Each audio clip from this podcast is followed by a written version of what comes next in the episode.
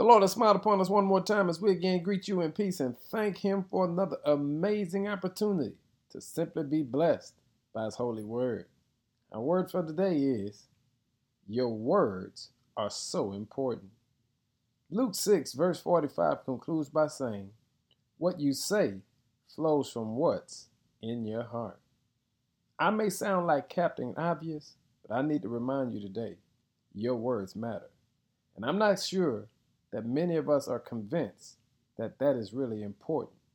I say this because we spend a lot of time talking about things that really don't matter, whether it's sports, the latest gossip, or the latest trending thing on the internet.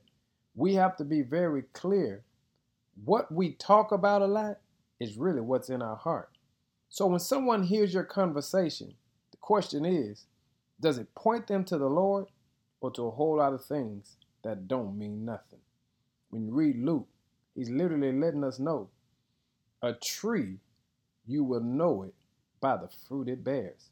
Now, maybe that's unfair for us to say, but some of us, our words dictate we're not as close to God as we think we are. Because when you trace your conversations, it ought to always bump back into the Lord. And let's be honest, family, we've taken for granted some of the words that have come out of our mouths. And Luke says in verse 45 what you say flows from what's in your heart. On today, I challenge all of us to search our hearts and make sure that God that we say is in our hearts shows up in our speech and conversations today. That our words can really matter in somebody else's life. Your words are important, family. Now bless God with them in an amazing way. In Jesus' name, amen.